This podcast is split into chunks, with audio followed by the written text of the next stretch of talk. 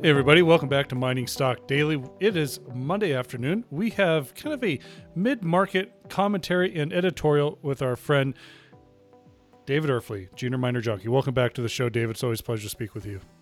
Thanks for having me back, Trevor. Always a pleasure to speak with you. And what a day it's been already. What a week. It's only Monday. We're not even hardly halfway through the first day of the trading week. And uh, I tell you what, I did not wake up early enough to get all the news out of the junior mining um, uh, junior mining industry today because we had three mergers and acquisition news out this morning on top of the big news we had out Friday from uh, TMAC Resources. We are going to discuss your thoughts on all of those mergers here. But first, I want to talk to you about gold. Um, you and I were having a chat and just looking at the uh, technical chart of gold. It is down a little bit today, but still a couple dollars below that $1,700 floor, 1698 uh, at the moment you and I are recording this. Um, let's take a look. It does look like we're debating whether this is some sort of flag uh, forming here. There does seem to be a squeeze going taking place. Uh, give me your technical thoughts on gold and upside and potential downside here. Sure. Well, um, technically, it's a symmetrical pennant formation that uh, began about a month ago um, when it when uh, the gold uh, topped out at 1788, and it's just been consolidating. And um, you take a look at uh, the 18-day moving average; it's it's sitting right below that. And um, if it takes out 1666 on the downside, then most likely you'll have a breakdown in the pennant, and then uh, it'll probably work its way down to 625. But uh, if it breaks out above 1750, um, I think it's going to target that 1800 level. And um, uh, what's telling me that it's going to break out to the upside are a few things. Uh, the first thing is the uh, the action in the shares, and especially the, the, the GDX, which continues to be bought on weakness. Um, it's it remains above its 18-day moving average, which continues to rise. Um, juniors have begun to caught up to uh, the the majors and uh, the mid tiers and the royalty companies that have already broken out, and also silver's begun to perk up.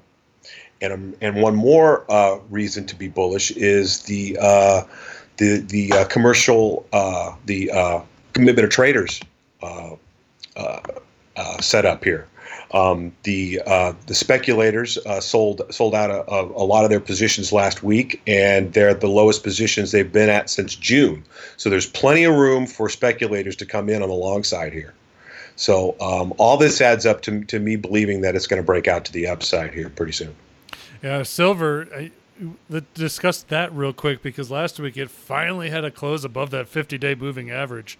I mean, it was clearly in downtrend and tried a couple times to close above it, but just certainly couldn't do that. But once it did, there was a nice green candle there mid last week. And uh, again, it's down a little bit today, but uh, it's not down nearly enough to put it back to where it was. No, and also the shares were telling us that that was going to break out to the upside too. That little consol- consolidation that was happening below its 50-day moving average, because the SIL um, has been leading silver for quite some time. And um, if you take a look at SILJ, which is more of a, a, pure silver, that's the, the silver junior ETF.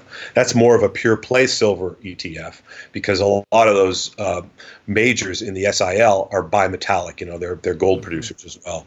Um, so if you take a look at those ETFs, um, it, they were telling you that, that silver was going to have a move to the upside. Um, I think silver is on its way to uh, test that 1650 breakdown area pretty soon here. Uh, David, I had this conversation with you prior to recording, and so I thought I'd pose it to you once again for our listeners. The dollar's really having a big move up today. Uh, went from about 99.25, and it's up an entire dollar, 100.25 right now. So we're back into triple digits. Is this big move up on the dollar having ramifications on a little bit of a downward movement in precious metals? I really don't think the dollar has factored in that much to to uh, the gold movement because basically the dollar and gold have been being bought as safe haven uh, currencies. So um, the, the the big thing with the dollar is is most of the dollar is is influenced by the action of the euro, and and the euro the eurozone's a basket case. So um, you know, uh, I think the, the U.S. dollar will continue to be a safe haven along with gold. Okay, now let's move on to the topic of today, David, and that is M and A in the sector, mining sector has once again heated up. We were expecting this; we didn't know exactly when it would come. Um, but before we kind of get to whether um, you know what this means for the overall health of the sector, let's talk specifically about a few of these deals. We're going to start back with Friday when it was announced that TMAC Resources was going to be acquired by a Chinese company, SD Gold. Um, there's a lot of uh, noise out there that this uh, long-term shareholders really didn't make out very well in this deal. Uh, just wanted to get your thoughts on it.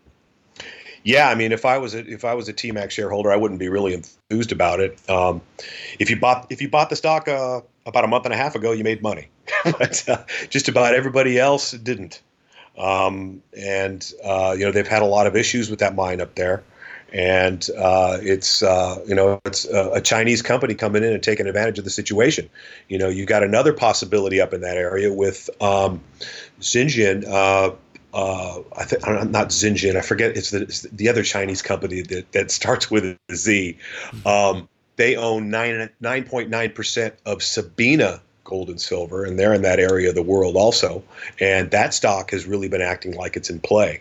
So um, if a company like that was taken over at a premium, then you'd have a lot of happy shareholders because it's best it's back up to where it was tr- back up to near its uh, 52 week highs. So uh, and also these other these these other M and A's that, that that that took place today. Um, these one of them was a market merger um, another one was uh, a consolidation of a few companies. Nothing really to get excited about. Yeah. Well, it, it, sounded like TMAC was in a pretty tough situation even prior to COVID uh, before that. And so uh, they were able to kind of regain some of what they lost, but it's certainly not even close to where they were uh, when COVID certainly hit and there was a big sell off. So let's move on to the next uh, uh, merger that took place was announced today and we're going to talk about Adriatic taking over uh, the Tethyan resources there in the, the Tethyan belt. Yeah, that's another one um, that Tethyan hasn't really been around that long. I think they've only been trading on the venture for uh, since about February, I think. Um, uh, this is another one. There's not a not a really big premium here. Um, you know, the, the, the stock had had been sold down with copper and the sector, so uh, there's not too many shareholders that, that made too much money on this one either. I mean, uh, I'm not that familiar with Adriatic, so um, I, if I was a Tethyan shareholder, I don't know if I would hold or not. But uh, yeah, that's this is you know what we want to the, the kind of M and A we want to see in the sector, Trevor, is we want to see a companies being taken over by majors or mid tiers at a big premium. That's what we want to see to get to start getting excited about M and A. Mm-hmm. Well, let's talk about a higher premium, and uh, there's a little bit of well, I guess a, a, a bid war going on for Guyana Goldfields.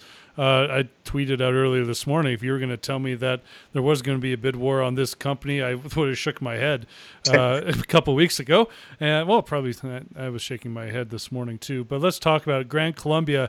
Uh, they are now looking to kind of go to uh, go up against Silvercorp for the acquisition of Guyana Goldfields, but their means of doing so would be a takeover of Gold X and merging with Gold X, which the company they currently own shares in, and then going in for the acquisition of Guyana. Uh, it seems like just on paper that this deal announced this morning may have be a better deal for Guyana Goldfields shareholders than uh, the previous Silvercorp deal. What's your thoughts? Yeah, I think I think this does make a lot more sense. Um, these two companies, Gold X and uh, Guyana Goldfields, they're they're in the same neighborhood, and um, also uh, uh, uh I, I, think uh, as as far as a, a, premium is concerned, though, on on Guyana Goldfields, I mean the, the stock is back up to where it where it broke down uh, before the uh, the before the, uh, the, the crash started. So again, this is another one. If you if you if you if you if you want to want to uh, sell your shares here uh, on this, thinking this deal is going to go through, and not wanting to own Gran Colombia because you know we're talking about um, jurisdictions here. All these jurisdictions, uh, as far as I'm concerned, create a little more risk. I think that they're they're jurisdictions that I'm not comfortable investing in personally, Colombia or or Guyana. So um, uh, as far as uh, as far as that's concerned, uh, I would be I would probably be selling my shares if I if I were uh, a, a Guyana Goldfields shareholder here because you got you got a, a, a much better better premium than what Silvercorp was offering. Well, it'll be interesting to see if Silvercorp does have a response at all here in the next coming days. Right. So we'll see what happens. Uh, let's talk about more jurisdictional risk, uh, and that comes down with our SSR and Alacer Mining uh, acquisition. Well, actually, it was a at market merger. So I don't know exactly who wins out here because shareholders don't necessarily get any premium to the deal as it appears. SSR appears to be taking on more jurisdictional risk. Right. And but Alacer, I guess maybe that Alacer is the winner because they get a little bit less jurisdictional risk. Again, your thoughts? Yes, I mean that's uh, I agree with that completely. I mean uh, SSR has already got some jurisdictional risk in Argentina, and um, now they're taking on a lot more in Turkey because that's Turkey. Turkey is, is uh, creates uh, more jurisdictional risk. So yes, I mean I, I, agree with you. I think if you're an Alacer shareholder, you're you're a little happier by by uh, by uh, having a little less jurisdic- jurisdictional risk because you're not all in Turkey anymore. Yeah, very interesting. However, I, I know a number of people who like being in Turkey and they have no complaints. And there's a lot of exploration potential to be had in Turkey. So. I hear you. You know, I mean, if I was if I wasn't in the airport when that coup when that when that when that uh, that uh, uh, terrorist attack took place, I might be a little more. I, I, like. I might be a little more favorable to Turkey. Also, I mean, uh, just a little side story. I mean, when when that took place, I was I was my, my wife and I were on our way to to to uh, to Athens, and we had a stopover in in uh, in in, uh, in in in in Istanbul, in that airport there, and uh, you know because that's a huge hub in Europe. And uh, just our luck, it, it, was the time that that terrorist attack started. So hmm. Hmm. I'm a little less I'm I'm a little less forgiving as far as Turkey is concerned. Well, and I I have been in Colombia and and a not very great place of Colombia. Um, in a in a previous life, uh, and you know, and I would I would also say that I didn't have any sort of problems in Colombia when I was down there. So, when it comes to jurisdictional risk, I guess it's a little bit more of a personal decision sometimes, and and uh, personal reflections and experiences. So right, exactly. So, uh, Dave, so it is Monday. We got a couple hours left here in trading. Uh, as we move along the week, uh, obviously, what what are things you're going to be looking at, and are you looking to deploy more capital now? Do you see more money moving into the more junior exploration companies? Well, um, as you know, Trevor, you know you're you're a subscriber. Um, I pretty much am I've done all my purchasing before the breakout took place in the GDX above 32.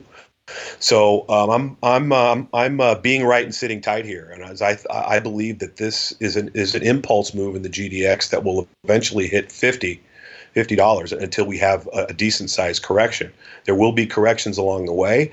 Um, we might even see one right here. I mean, the, the GDX could easily come down and test its monthly breakout area of thirty, but I think the the downside is minimal and the upside is huge. So I, I see the the, the risk uh, in the junior sector now is is to the upside.